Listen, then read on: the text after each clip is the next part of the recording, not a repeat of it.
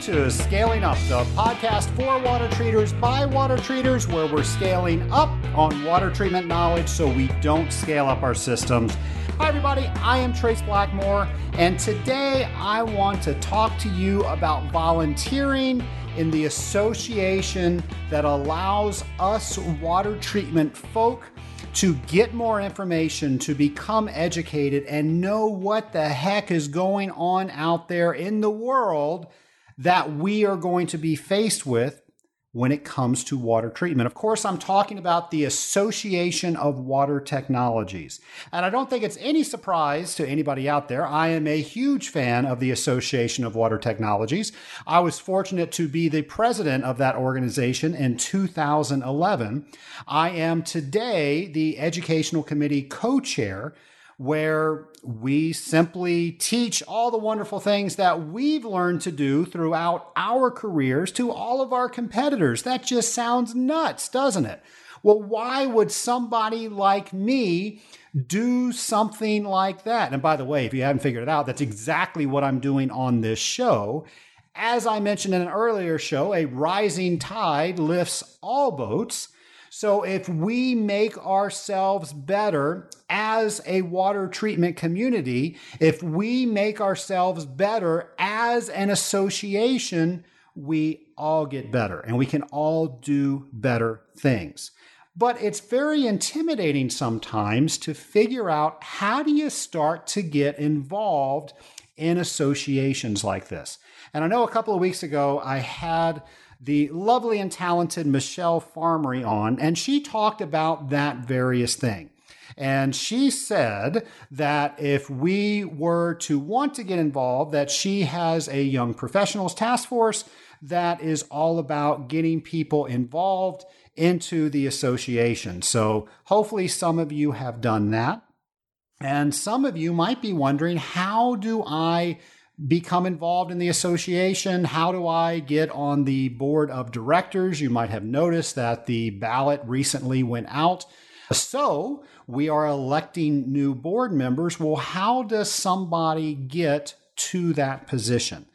So I thought rather than interviewing myself and talk about how I got in that position, I will talk today with Bruce Ketrick Jr who is the current president of the Association of Water Technologies. And we're going to talk about what's going on with the association, what can we expect from our association, how he got involved, and where he sees AWT going. But before we do that, we're going to talk a little bit about water softeners. So, how do softeners work? A lot of us have softeners that we are responsible for treating. Most of us have boilers. If you have a boiler, you have to have a water softener. If you don't, you're going to have issues. So, how the heck do these things work? Well, if you've ever taken a softener apart, you'll notice that it has these resin beads inside. And the purpose of the resin beads is to provide an exchange surface for ions. And the ion specifically that we're talking about is calcium and magnesium.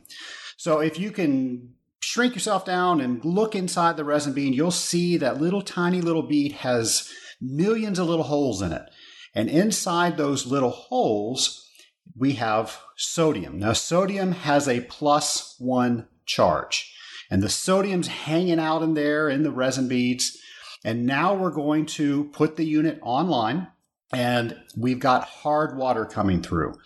Hard water means we've got calcium and magnesium in it. Uh, I don't know if you've ever heard how that expression came about, but it's from the soap industry.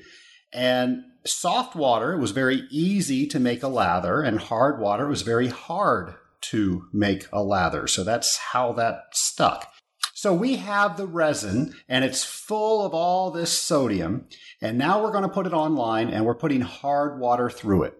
And this hard water contains calcium and magnesium and it's flowing through across the resin bead. And the resin bead actually says, you know what? I really like this calcium and magnesium stuff a lot more than I like this sodium. The reason for is the sodium has a charge of one and the calcium and magnesium have a charge of two. It wants what it doesn't have. It's going to spit off the sodium and it's going to collect the calcium and magnesium. And it does that until there's no more sodium for it to trade. Well, when that happens, we now start passing hard water again, which isn't the purpose of the water softener. We want to soften the water. So now we have to go through the process of regeneration. If you can imagine, that resin is also acting as a filter. So anything that's coming along with that water, in addition to the calcium magnesium that has any sort of mass to it, is going to get filtered out within that resin. So now we have to regenerate the softener. So the first step of the regeneration process is backwash. And what happens in normal operation is water is going from the top through the resin and then it goes out the bottom where it comes and goes into the system. Well, during backwash, we're going to reverse the flow. We're actually going to send the water in from the bottom, fluff up all the resin beads, and have it discharge out of the top where it goes through a drain because we don't want all that nasty water going back into our system. That's going to fluff up all the resin beads if there was any channeling, and by the way, channeling is uh, water is going to find the path of least resistance. So it's sort of going to bury its way through, it's going to worm its way through, and it could create a channel through the resin bead, and that could create some leakage. So if that happened, the backwash should solve that. So now all that nasty water is going out the drain. Well, then after the backwash, we're then going to start a brine draw. And on the side of the softener tank should be a brine tank. And typically we have salt pellets in there and water. And it's enough to allow that softener to draw through the entire brining time limit. So, how do you know how large your brine tank needs to be? Well, it needs to be able to pull enough brine through the required generation time. And there's a bunch of charts and things that you can look at to find that. So now we're in step two, which is the brine draw. It's drawing brine through the top of the softener, pushing it down through the resin bed, and then out through the bottom where it's going out the drain. We're going to do that for a period of time. And if you think about what's happening, it's a little weird. So you're thinking, okay, well, it had sodium, the resin had sodium, and it gave that up because it wanted calcium and magnesium because it had a plus two charge where the sodium only had a plus one charge. And now it wants the sodium again. Well, chemistry is a very weird mistress, folks. So, what's going on here is we're overpowering all of the sodium against the calcium and magnesium. And the resin bead says, look at all this sodium out there. Wow, it's a sodium party. I wish I had some of that because it's so concentrated. So the fact that we're over concentrating, we're kind of fooling it thinking that it has a higher charge than it really does. So that's how it's now going to release the calcium and magnesium and it's going to now exchange it for the sodium. So now we have sodium back in those little resin bead holes. So once that takes place, we've got to rinse all that excess sodium and salt solution out of the system. So it's going to go through a slow rinse. And the slow rinse is going to be going through the same direction from the top through the resin, out through the bottom to a drain. And it's simply the last process of that brine where it's pushing that brine plug all the way down through the resin where finally at the end of it, we've rinsed all the brine out. The fourth section in the regeneration process is called the fast rinse. And the fast rinse is exactly the same as the slow rinse, except it's a little bit faster. It's interesting how we get these names. And simply what that's going to do, it's going to make sure that everything is rinsed out, but its real job is to pack down that resin beads to make sure that they're nice and there's no channeling. There's no place where the water can manipulate its way through because water will find the path of least resistance. And if it doesn't go through that resin bed, it's not going to be soft. Now, a lot of our softeners, the next step is combined with this uh, fast rinse step, but it's simply the brine tank refill. And a lot of a lot of the new heads now, it's a it's a fast rinse slash brine refill. And some systems also have a separate brine refill. and you want to set that so there's enough water that goes back into the brine tank. So we have that brine for the next regeneration. Normally there's an overflow valve or an overflow disruption valve. So when a float goes up, even though that the timer is still calling to fill the tank, it won't allow it to overfill.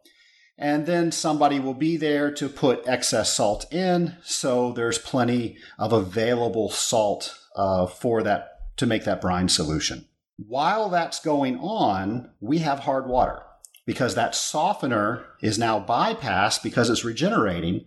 So all the water that's going into the boiler is now hard. So if you've ever seen softeners that have what we call twin tanks on them, that's what solves that problem.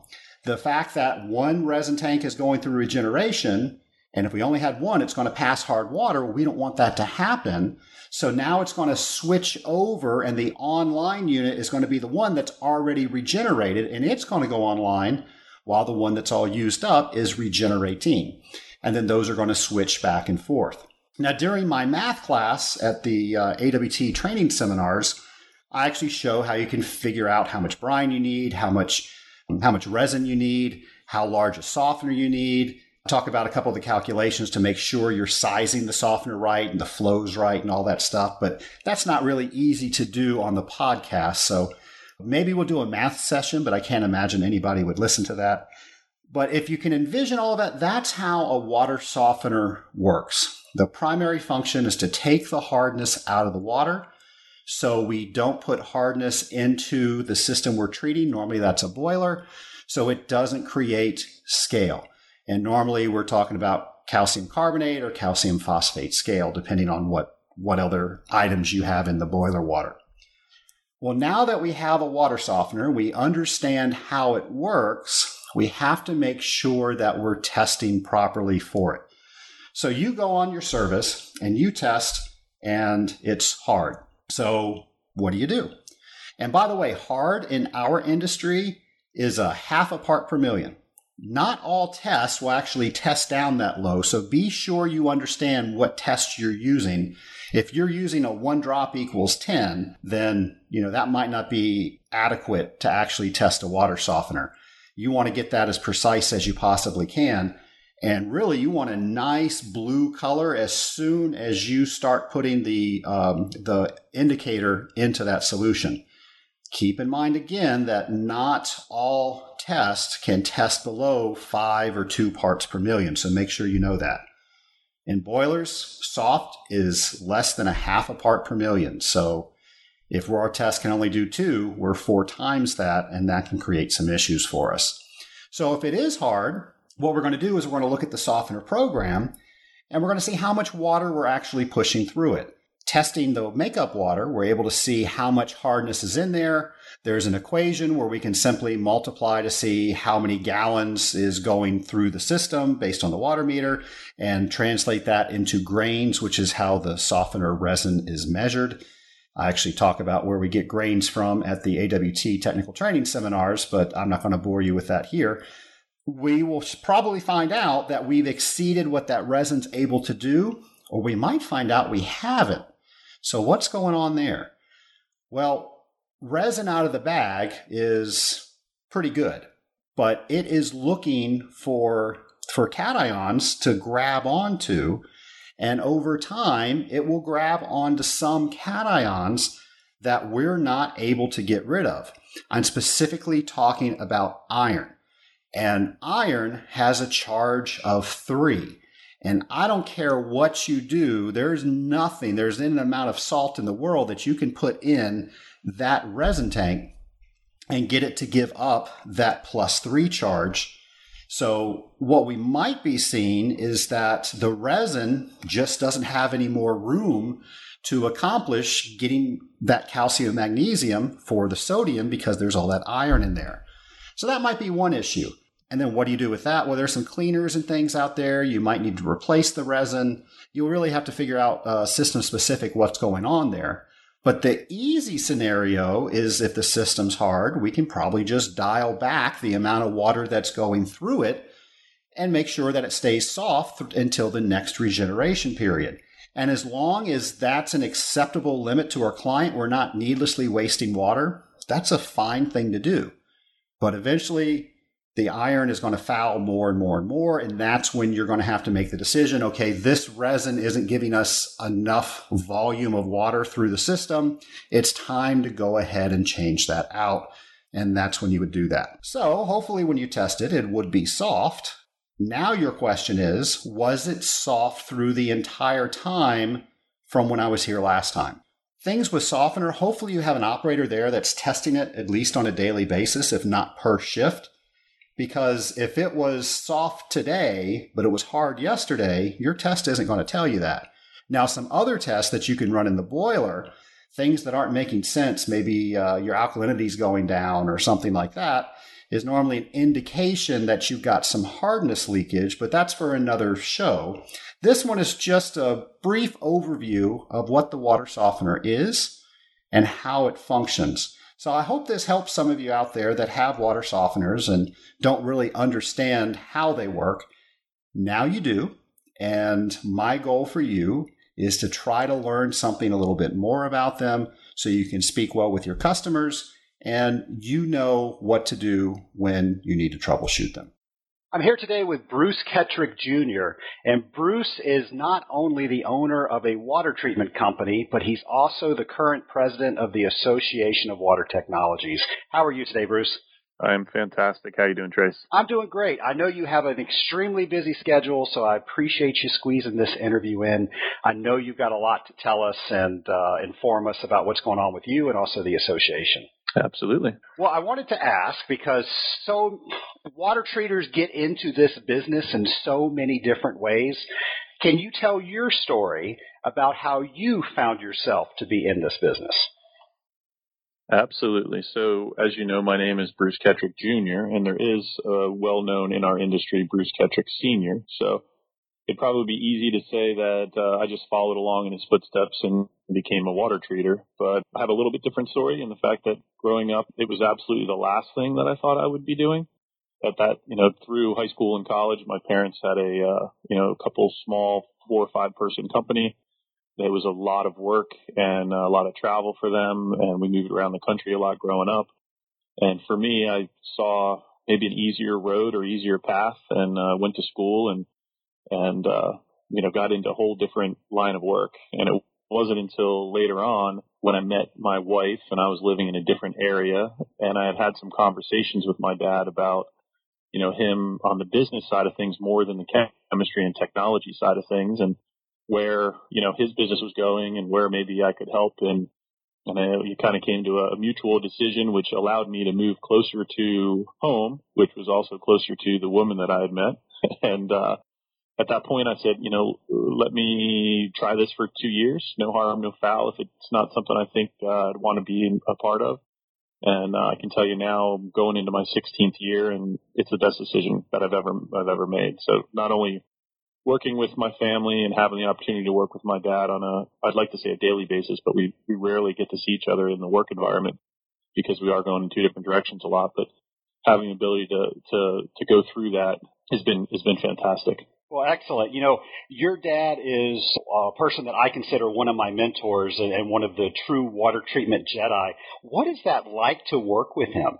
So I'd like to say it's been, you know, this, you know, mentoring ability, but I think we both have very, very different personalities. He's extremely technical and he's well known for, you know, obviously the education piece that he serves with AWT but I've always been more on the sales and business and marketing uh, side of what we do. And, and again, I have a, a, biology and biochemistry degree, so I have the ability to be as technical as I need to. But working with him has been has been great. So it's the same as I think probably a lot of second generation or even third generation people. I think we get ourselves into positions where we're looking to grow or we want to change and because we're probably younger and a little more apt to deal with that risk. So there's always a constant push and pull when uh, you're making decisions and, and especially mm-hmm. early on. But with that being said, we've had, you know, because I think, I think it works out really, really well because we're not the same person.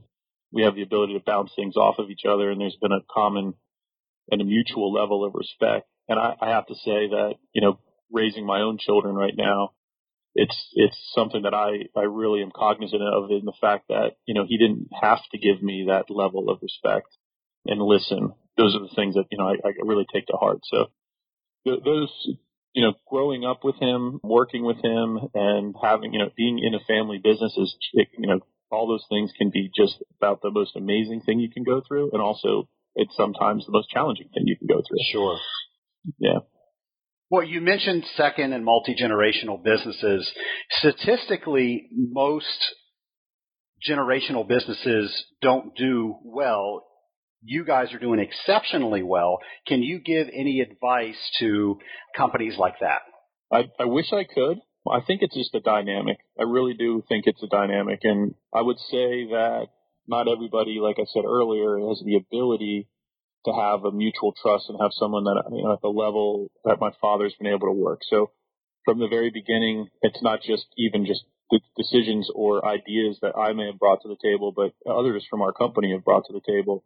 And the willingness to be open and listen and say that's a good idea, part of that's a good idea, or absolutely no, and this is why. And this and this is why I think is a big piece of it. If the second generation is just trying to be as good as the first generation or just like the first generation or do it the same or even worse is is required to do it the same.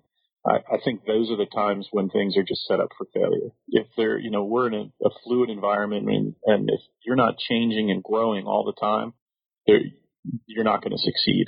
And if you're expected to do it just like you were before or do it only the way that they would like you to do it, I don't think that that's a good recipe either. So the fact that, you know, we've had a good working relationship, I, think that is the key more than anything else. And, and, and the other side of it is, I think on the second generation side, you have to have people that have the passion for whatever industry it is. If you're just getting into it because it's what your parents are doing and it's easy, it's probably not a, a, good reason for you know for success. If it's something that you truly enjoy, I truly enjoy what I do on a day to day basis. I enjoy the relationships that I have. I think those those are the times when, you know, the smaller percentage of that is when you win. Well, Bruce, I'd say you said you had no advice. That was awesome advice. Okay. Well, thank you. so, uh, yeah, I think I was reading something in Inc. magazine a couple of months ago, and there was a statistic that most people that have a second generation business fail 50%, and a, a third generation failed 80%. So, yeah, great advice. Yeah, I think I've, I've read similar statistics, and even on a, on a, on a higher percentage value, that you know even more than fifty percent on second generation um, fail. Well, as a business owner, what do you like most about running your own business? That's a great question. So, what do I like most, or what do I like least? I'm so, going to ask you I both, think, so you can pick whichever one you like. How about I answer them both at the same time? So, it, you know, as a business owner, you have a flex, you have some flexibility.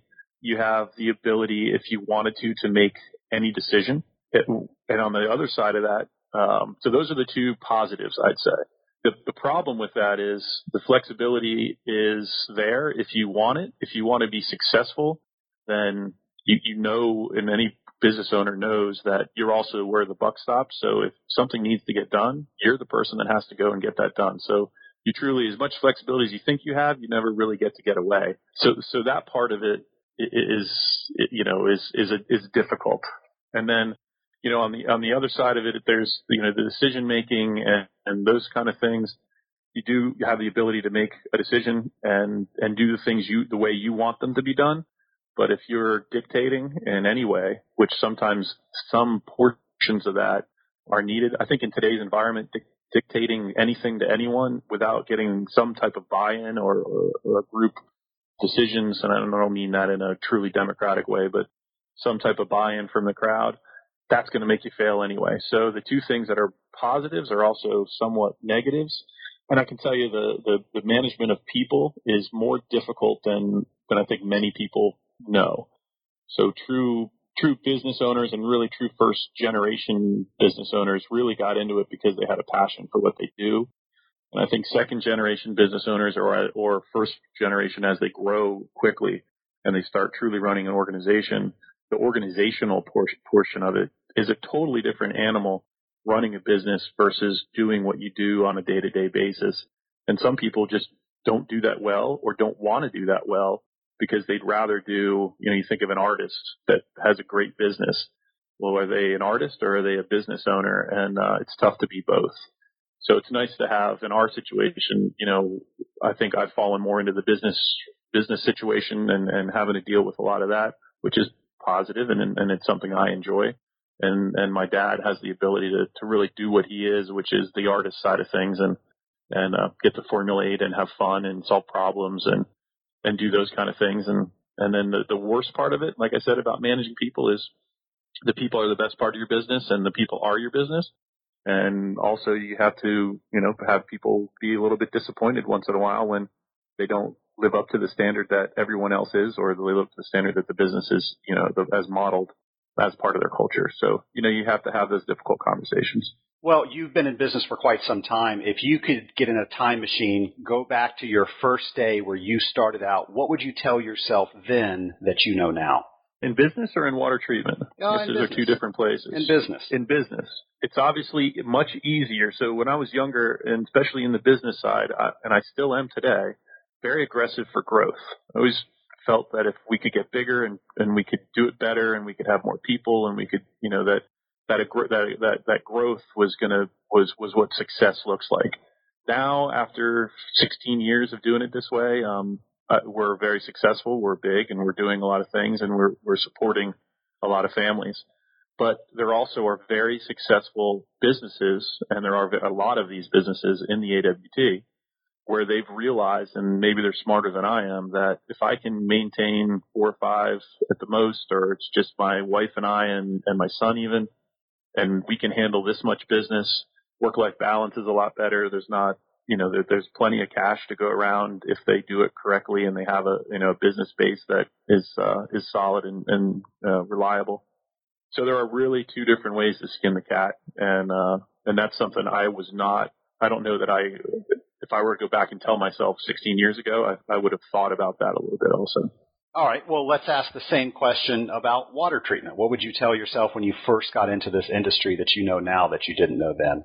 On the water treatment side, you know, obviously the technology and education and considering, you know, constantly growing and trying to learn all the time. But what I, what I think I would tell a new person in, in water treatment or I would tell myself as a new person was just kind of listen, obviously, and that's obviously the best way to, to learn ask questions of your customers. They're very willing to show off and are proud of what they do on a day to day basis. And there's good learning opportunities there. And, you know, one of the things that I think makes myself successful and has made a lot of the people, at least that I know day to day on our company successful is the very simple thing of just doing what you say, following up on things that you promise, which are very basic pieces of, of interaction and human interaction if you just do those two very simple things, it's amazing how much trust and, and, and how much relate, how relationship type selling comes from that and how, how your business grows because of that. It's very simple. It sounds very simple. And sometimes at the end of the day, when you said you would get this done and you're tired or you, you want to go, you need to go to your, your kid's something game or whatever it is, and you need to get that out before the end of the day, you need to get that out before the end of the day. It's that that those little things go a long way. Bruce, how do you find new business? Well, luckily now I tell my people to find new business. no, um, you know that's a really difficult question because you know the way I answered the previous was you know just doing what you're what you say you're going to do and being accountable and, and and showing up and and building relationships. I think in this industry it's it's a very relationship selling industry. They're long term partnerships. They're long term sales cycles. So, you know, for us, when we're training new people, you know, obviously you want to get in front of as many people as possible and, and let your, let them know that you have services and products that are available. But the day to day interactions, the little singles all the time, really, it, they start adding up to the point where it becomes a word of mouth sale. And a lot of times for us, it's word of mouth and keeping up with just organically with the things that are coming in more than cold calling or, or things like that. It's, uh, it's relationships with mechanicals. It's relationship with architects. It's relationship with a, a manager that went from this location to that facility and calls you back up to start up a new place because you did such a great job at the old place. And, you know, it takes some time. It takes some time. So, you know, even as a new person, they need to understand that it's doing those little things every day and that will pay off over time, those little singles. If you're just trying to hit the big home run on the big account and you're putting all your eggs in that basket and not really handling all the people around you and, and being the right person all the time to everyone, you know, I don't think in the long run that that's, that you can, you can truly be successful or you can sell really well that way. Sure. Well, one of the themes of this show is that we're trying to make ourselves better tomorrow than we are today. What are some of the most common repeated mistakes that you see other water treaters do that you want to give a shout out and say, hey, maybe reconsider this? Yeah, I think cutting corners. I mean, that's a, that's, I mean, it's tough to put a, you know, an actual piece on what a cutting the corner is, but cutting corners is, you know, not writing a report, not showing up every month, not, I mean, those are really basic things that, that'll bite people. And we take plenty of business because, you know, we hear, oh, we haven't seen my rep in three months. I called the guy, never called me back. You know, those are really, really basic things. On a technical side, passivations of galvanized cooling towers. Mm-hmm. It's a very simple process. Sometimes it takes some extra equipment and chemistry to get those done um, and get them done properly. But I can tell you the lawsuits that we've seen recently and also new account generation because of vendors that just weren't trained, knew, knew better, but didn't take the time, whatever it was. And, you know, we were picking up business because of a failure and a failure that didn't need to happen. So I think more recently than, than I can remember, I think the last two years, passivations have been a, a big, a big piece of our, our business on, uh, you know, just on galvanized when it comes to just traditional boiler and cooling water business. Well, it's funny you mention that because I actually spoke with Chris Nagel of Evapco this morning to schedule him on a show next month to talk about proper passivation. I think Evapco has probably done the most recent and most extensive work on, on testing of new galvanized metal. They absolutely have. I've had the opportunity to go down to their plant and see the, the test rigs and also to, you know, see some of the, the data that they've generated and there's there's no one else in our industry that is that is doing R and D on their own pieces of equipment and also you know ways to extend the life of that that equipment. You don't you don't see a lot of R and D like that out there right now, and and Evapco and, and Chris especially have been doing a good job with that. Yeah, and the great thing, they've been very involved with the Association of Water Technologies and asking us questions, but also giving us information. They presented at our convention last year on that very topic and it was a fantastic presentation if you had the opportunity to watch it. Yeah, it was a very good presentation. So obviously we're going to talk a lot about AWT, but I thought we would stick with water treatment just a little bit longer if that was okay. And you and I both hold the Certified Water Technologist designation. My listeners have heard me talk about how important I think that is, but I'd like to ask you, what has that designation done for you? Well, it's interesting for our company. Well, two things. For me personally, it kind of validated who I, you know, that, that I am who I am. You know, I started in the industry relatively young. I was 27 when I came in and going around to accounts and saying, you know, that I knew what I, what, what they needed to fix their problems. And, you know, without, I felt like I needed something to, to validate that I had the knowledge to give them that, that answer. And, you know, so for me, whether it truly was something for the customer that they were looking for or whether it was just for my own self confidence, that was an early on uh, a piece of it. Over time, we've then taken that same thought process of you really should be working with the most qualified people and taking that into our architects and into our, you know, our state representation and, you know, the, the people that are writing the actual bid specs for universities and and showing them what a CWT is, why they should be working with a CWT, and actually getting that written into their request for proposal. And with those RFPs stating that, showing that they're going to get qualified companies to come to the table, and uh, that it'll make their job easier. So you know we've been able to to win business based on on that, which has helped our company, obviously helped helped me personally. And we're even seeing our own vendors not require, but kind of ask for CWT with insurance and validating that the the people that we have in the field really know what they're doing and they have that designation. I believe they're I don't know if they're offering a discount or if they're just not rating us more, but I know they wanted to see the certificates of everybody that we have. Are you seeing that as well?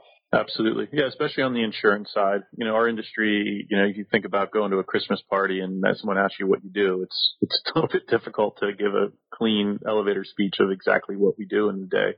So you can imagine on underwriters with insurance, they have the same issues. They think chemicals and they think, you know, there's all this liability. So the CWT piece, you know, and I think McGowan Insurance was one of the first to push that on, uh, you know, a discount by having the CWT in in, uh, in the system. So, and the amount of CWTs you have percentage wise versus your employees actually is uh, is I'm pretty sure the way that they're they're rating that. So, you know, it's for us, you know, there was a discount on uh, one of our expenses just because of uh, having qualified people that hopefully were going to do the right thing and weren't going to cause failures and then they're, you know, reduce our, our liability risk. All right. So you ready to talk about AWT? Absolutely. Always ready to talk about AWT. Yeah, exactly. So a lot of our listeners, they, they know about AWT. They know that there's a lot of great resources in AWT. And if they ask you or me, the first thing we're going to say is, hey, you really need to get involved because you're going to get more out of it than you put in. But for somebody new, that's difficult. Now you've achieved the highest office in the association. You're president of AWT. Can you tell us about your journey on how you started and how you got where you are? Absolutely. So, you know, I mean, I think just like many people, you come in, you walk around, you don't feel like you're part of things. You, you see all these people talking in the hallways at a convention and you're just trying to figure out how to be involved. And for me, it was joining a committee and just kind of, uh, you know, getting on some calls and starting to try to kind of feel my way around. As we've learned on the board through some trainings that, uh, you know, because part of the, the board, you also get some great leadership training. People like to be asked and people typically will say yes. So, uh, someone asked me if I would be part of the board and I said yes. and, uh, with that, you know, you go through the whole process of a board ballot, which goes out to the membership and if you get voted in, then you, you know, you get to serve as a director on the board.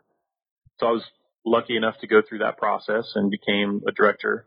We had a little bit of a shakeup in the years, uh, the early years that I was on the board with uh, Jim Lukinich, who was a president-elect that ended up stepping down because of some bylaws with his company being purchased, which kind of accelerated the, the progression of my path. Normally you do three years as a director and during those three years, you have the opportunity to take positions of, you know, in the, in the uh, leadership. So the treasurer, secretary, and then up to uh, a president elect and a president and a past president. So within my first year, I ended up uh, taking one of those leadership roles and then have walked my way through the progression now all the way to, uh, to, to president of the organization. So what are some of the tasks that you do as president of the Association of Water Technologies? So I'd say as president, the, the president year is more of a, a leadership year. You're really just kind of steering and, and uh, steering and directing on the strategic plan. And then also you're responsible for advocacy, which is our new, you know, we have a new strategic plan. So there's four outcomes. And the, the, one of those is, you know, it's a technology. We're looking for um, business advocacy and, and the charitable piece. And the advocacy, if things come in, as they have recently with EPA and NSF, it's your responsibility to to be the voice, right, of AWT and and give our our response. So the, the the presidential year is actually one of the I don't want to say the easier years, but it's a more of a leadership year. The earlier years are are more kind of grind, where you're truly responsible for a part or a piece of the organization. So you know, the treasurer obviously is responsible for finances, and you have a you have tasks around that on a yearly basis with the 990 and, and, you know, even going through the financials on a monthly basis. And, you know, secretaries very heavily involved in the bylaws and procedural and making sure that we're staying on task and we're doing the things that, that AWT and the previous boards have built for us to do. And the president elect is really responsible for learning the job of the president and also the, the, the big piece of the main part of what AWT has become is the convention, and uh, it's their responsibility to to be involved and, and help set up that convention. So that's a that year is a big you know there's a lot of responsibility involved in that year. But the presidential year, which I'm going through right now, you know you, you're really strategically figuring out what the agendas are going to look like for board meetings, running the board meetings, making sure that, you know, we're staying on task and we're getting things done. And it's not something where, you know, it's, I have a pet project I want to get through. It's, we've already decided as a, an organization of committees what our strategic plan looks like and how are we most efficiently going to get from point A to B on the, the plan that we've already developed as a group. And, you know, pushing things a little bit if you have to in one way or the other. And then obviously, like I said earlier, that, that advocacy piece and making sure you're available when there needs to be a response that you're available to help work through with a, a group or a task of what that response is going to look like from the AWT. And something I mentioned earlier is that still, with all that work, that is a volunteer position. So why would you choose to give so much to the organization and not get paid for it? Well, it's only one hour a month. Right? yes, that's how I got it. Yes. so, like I said earlier, they tell you know, someone Jay Farmerie, if you're out there, you're a liar. Yeah, they always say uh, the joke is it's only one hour. Well, it's just an hour a month on a on a conference call. It's not a big deal. Honestly, the, the you know the, the the pat answer is you get more you know from it than than you put in, and and it's funny that that that, that is absolutely the truth you know, I feel like by the end of this, you're really kind of getting a master's in in leadership or or, or management or networking or you know, there's a, a myriad of business pieces that come out of that, and and and it's truly it focused, laser focused on our industry. It's uh, it's it's really really interesting that you know, when you get in, whatever you put in, you know, you're going to get back. And you're in the room with the, you know, some really, really intelligent people, whether it's in the committees or whether it's in the boardroom. So you're really, you know, you're, you're right on, on, uh, you know, involved in what, what the industry trends are going to be. You know, there's sharing of best practices. And then on the leadership side, there's leadership training that goes along with both the, the president elect and the presidential years you know, we actually go to leadership training and, uh, you know, and, and you know, there's technical resources in the rooms that you, that help you with the things that you're doing on a day to day basis that happen, you know, at lunch or happen, you know, at dinner when you're just sitting there saying, you know, I'm running into this and some, you know, you have another, another networking opportunity. So there's, there's a lot that goes into it. The relationships, you know, there's the, what I'll, I'll consider lifelong relationships that I've made I, I knew people from in the beginning. I knew, uh, oh, that was Trace over there. You know, now to pick up the phone and call you is, uh, you know, that's, that's a, that's a benefit. To, that's a big benefit to me to be able to bounce things off of sure. people. So those kind of, those kind of things are, are really what you're getting back from it. And you're, you're immersing yourself in our industry is really the way I'd look at it. Yeah, I can tell you that some of my closest relationships now are people that I served with years ago in the AWT. And I wouldn't have had that opportunity to even know those people had it not been for that. Yeah, I absolutely agree. And, and you, you build really close relationships when you're spending two and three days in a room, locked in a room, and you really learn how people work. And uh, they come almost like family. You know, you know exactly where everybody's going to be, and you, and you can say, "Oh, I got to call Trace for this, or someone else for that." You know, there's there's different people that that have skill sets that I need that can help me or me personally, or or even my business.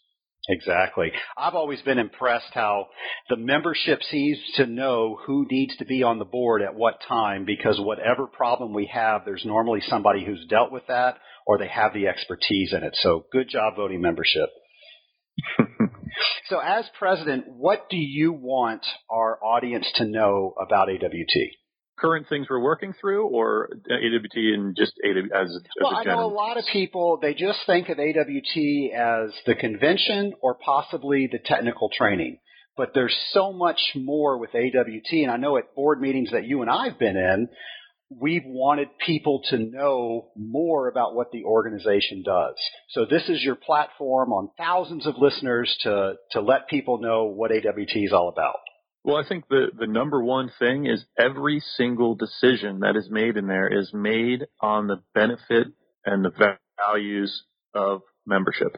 So the purpose, the whole purpose of AWT and the purpose and mission of the board is to bring value and benefits to membership. So some of the things that we're doing right now are, you know, again, I keep going back to these four outcomes that we really truly are involved in I think the technical side of things, we're very, very, very strong. So if you think of just some things that have come out with the workbooks over the last couple of years with softeners and dealkalizers and things like that, and then you know take it to the next step. And one of the one of the pieces that I, I I've been personally involved with and really striving towards is online platforms because I do see that as the future of of uh, education and, and communication within the AWT. So, you know, a lot of what was built by the technical committees, we've repurposed into that online app. So now there's an app that, you know, you can get some, some of the technical pieces, mainly just calculations on.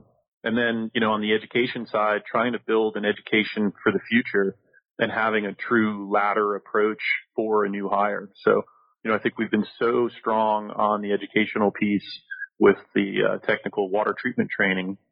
Now that we have a, a new fundamentals and application training, and then try to build a ladder for what if I hire somebody today, and today meaning uh, the day after the last technical training was done and it's not going to come back around for a year.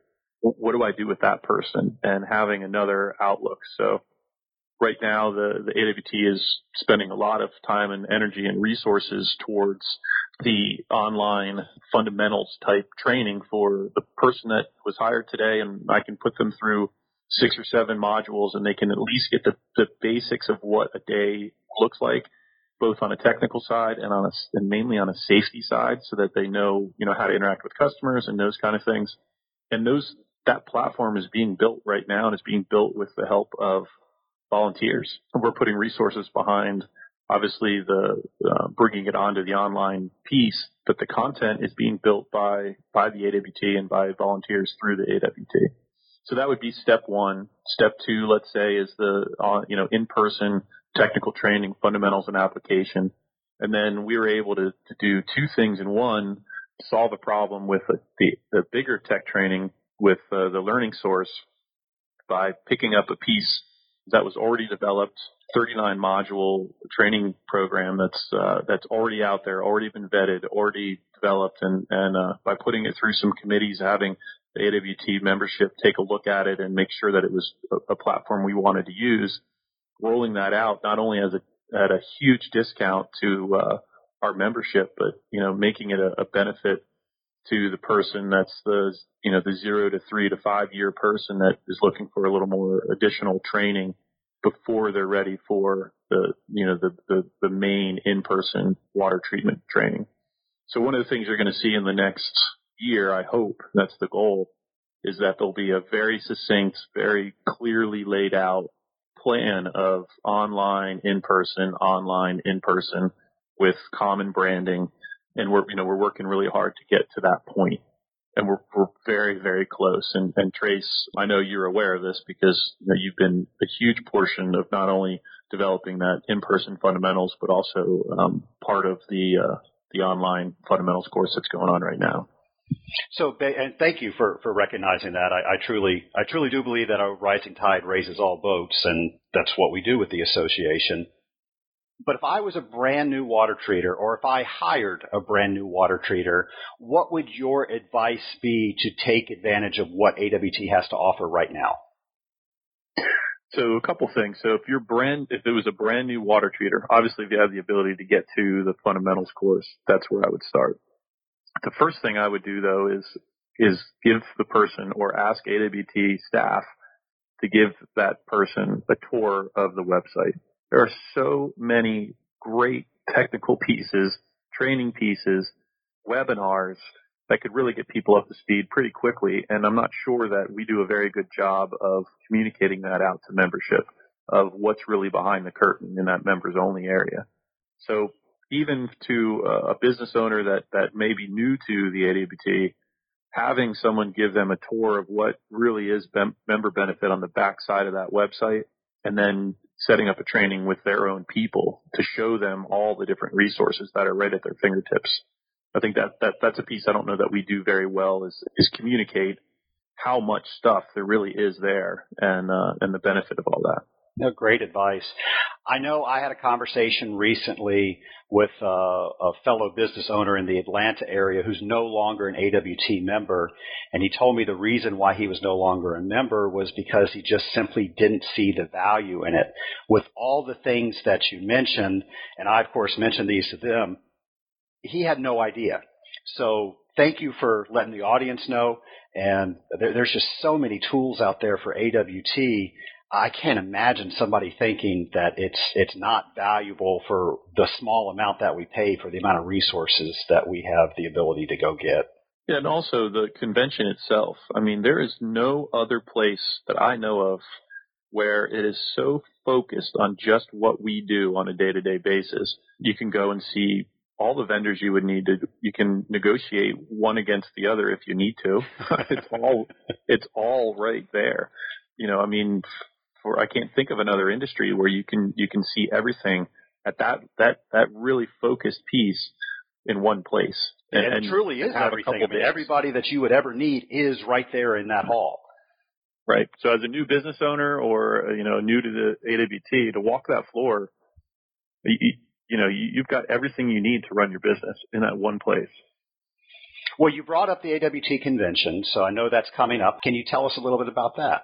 Sure. So Grand Rapids, Michigan, and I actually got a chance to take a uh, trip. We had a board meeting in Grand Rapids to to uh, to kind of check out the the site and the facility and it was uh it's it's a pretty amazing town. They call it Beer City, and I think it's got the most microbreweries around, you know, or something per capita or something like that. But well, you sold me. Really, really, yeah, really, really neat place. Really neat place. But the convention, you know, is is going to change a little bit this year in the fact that you know traditionally we've had uh, award ceremonies and the banquets and things have been on on the Friday night, and we're moving that up to a Thursday. So with that, it'll be out outside on the bridge that goes over the. Um, there'll be inside space, obviously, for weather if needed, but there's a bridge that goes over the, the, the river, and there's going to be some pretty interesting things that happen in the river while we're having our our uh, our meeting. But the, the next the the next the nicest part about it is we're going to be doing the same awards we've done every year. So let's say you're the the you know you get the the supplier of the year award instead of getting in on a Friday night and everybody leaving on a Saturday, we'll all be able to sit there and congratulate and, and walk around the next day and on the convention floor and on the on the exposition floor and get to see everybody and see all your peers. So I think that'll be neat. I think there'll be a lot more people around because it is on that Thursday night. So a little bit of a flip flop this year, mainly because of scheduling of that bridge. But I think now looking looking at the convention as it's laid out, I'm pretty excited about how that's going to look. So that's something that's that's a little bit different, and we're doing it a little bit different, a little more casual. I'm pretty sure there's going to be, you know, beer vendors, the, the local guys that'll be set up, and it'll be kind of like an outdoor walking networking event rather than a sit down ballroom type event. Cool. So a little bit different. Well, excellent. Well, all right. Well, I really appreciate you telling us what's going on with AWT. I'm going to have some links to some of the things that you mentioned on my show notes page.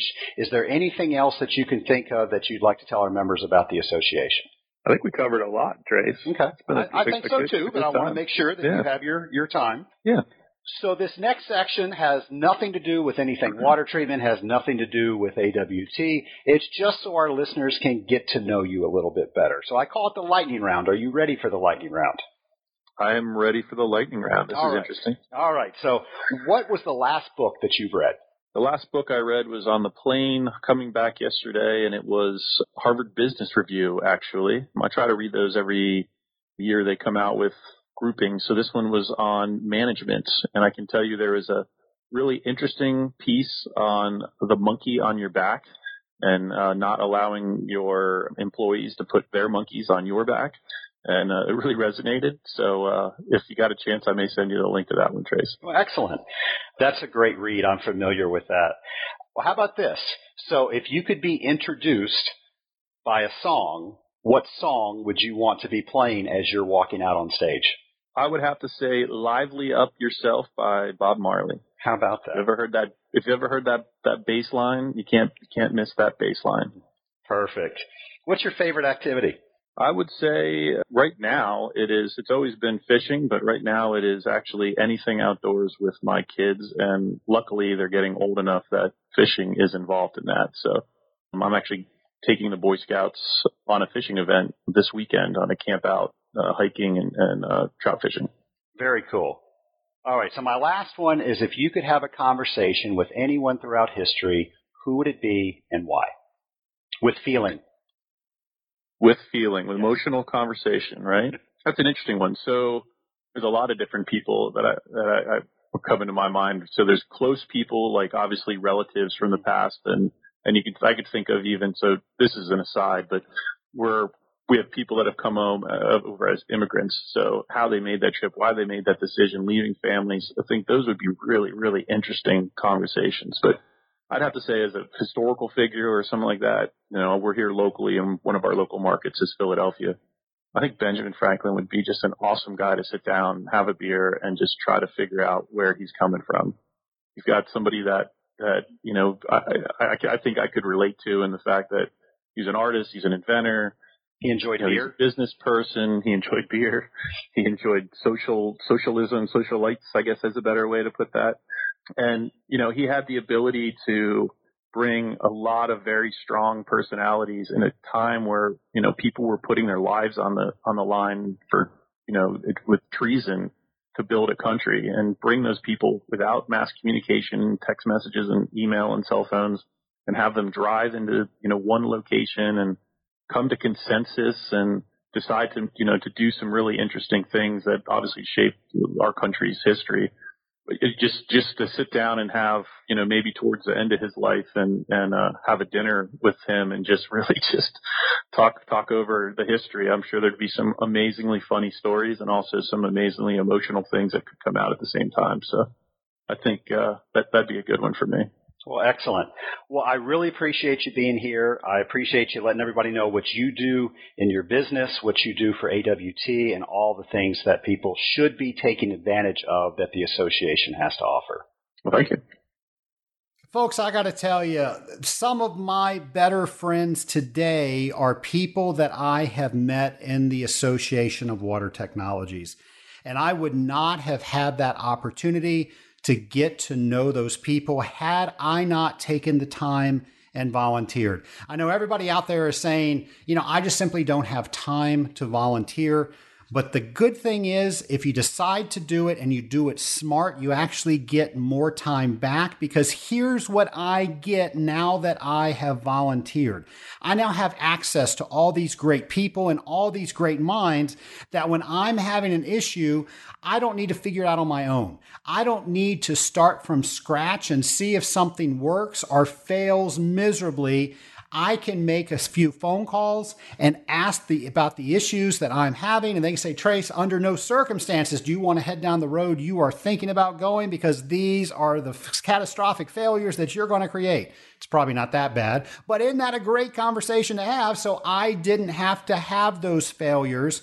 I can now rely on my friends. What's that song? Have a little help from your friends? Well, by all means, folks, use the AWT to get that help? Well, I'm going to answer a couple of questions. And, you know, I, this is kind of a funny question. So I've gotten 14 comments on my website.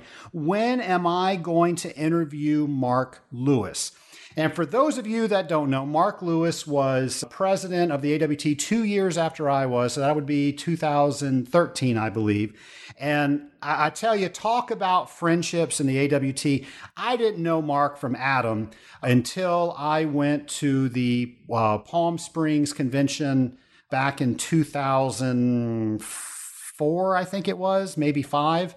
And Mark and I started serving together on, we were putting something together for the convention.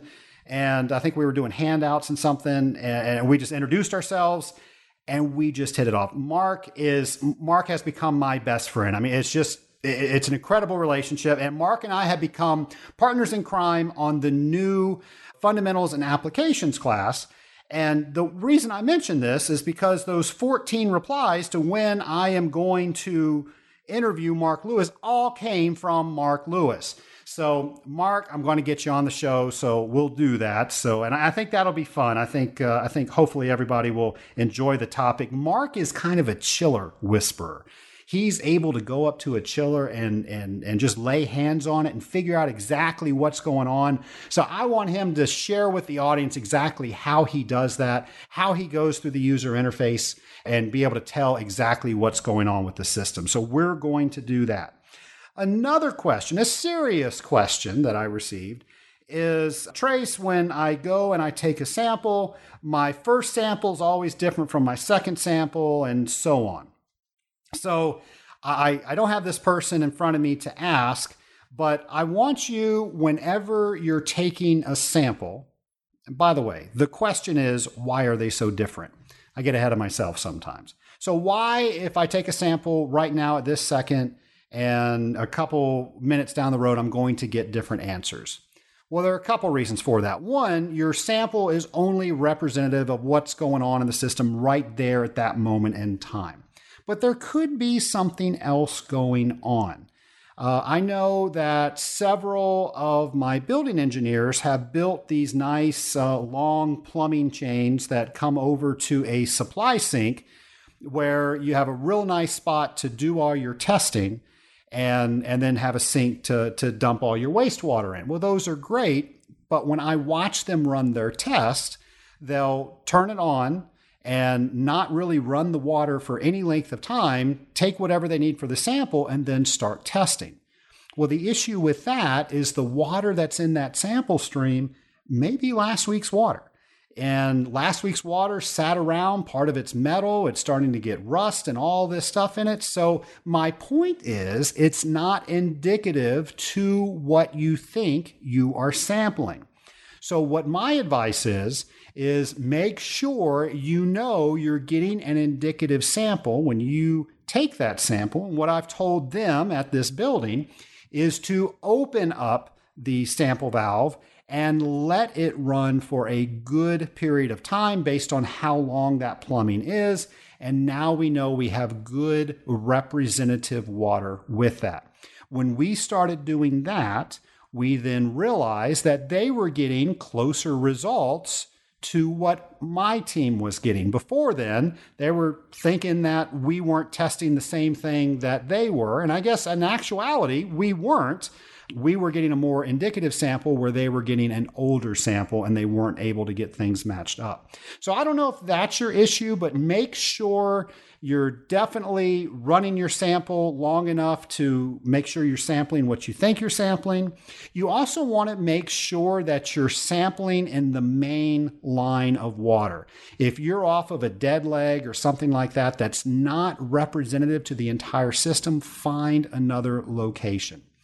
And then, after saying all of that, it's not a bad idea to go to different areas of the system to see if you can get backup that what you test in this area is the same thing that you're testing in another area. And if it is a representative sample, it should be. If it's not, it might tell you that maybe you're not testing as efficiently as you think you are as far as getting a representative sample.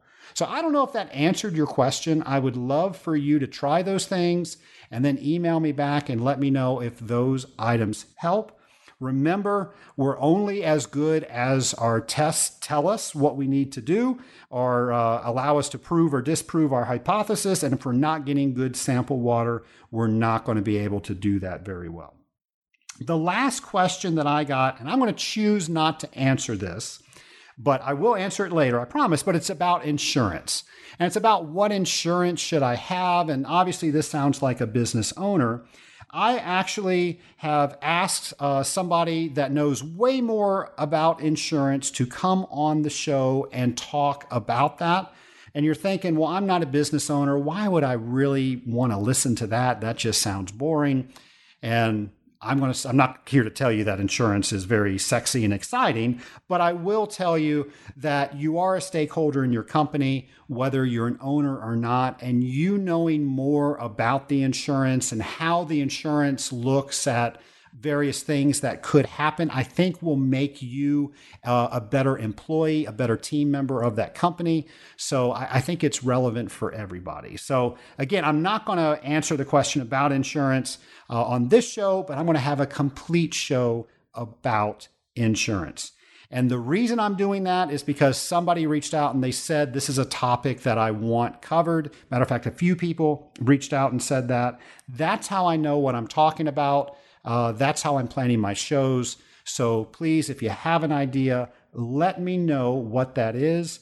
And I'm going to give you guys a call to action because the show's doing well but I'm sure you know somebody that doesn't know about scaling up. So I want to enlist you to help me get the word out about scaling up and tell them that we now have a podcast for water treaters.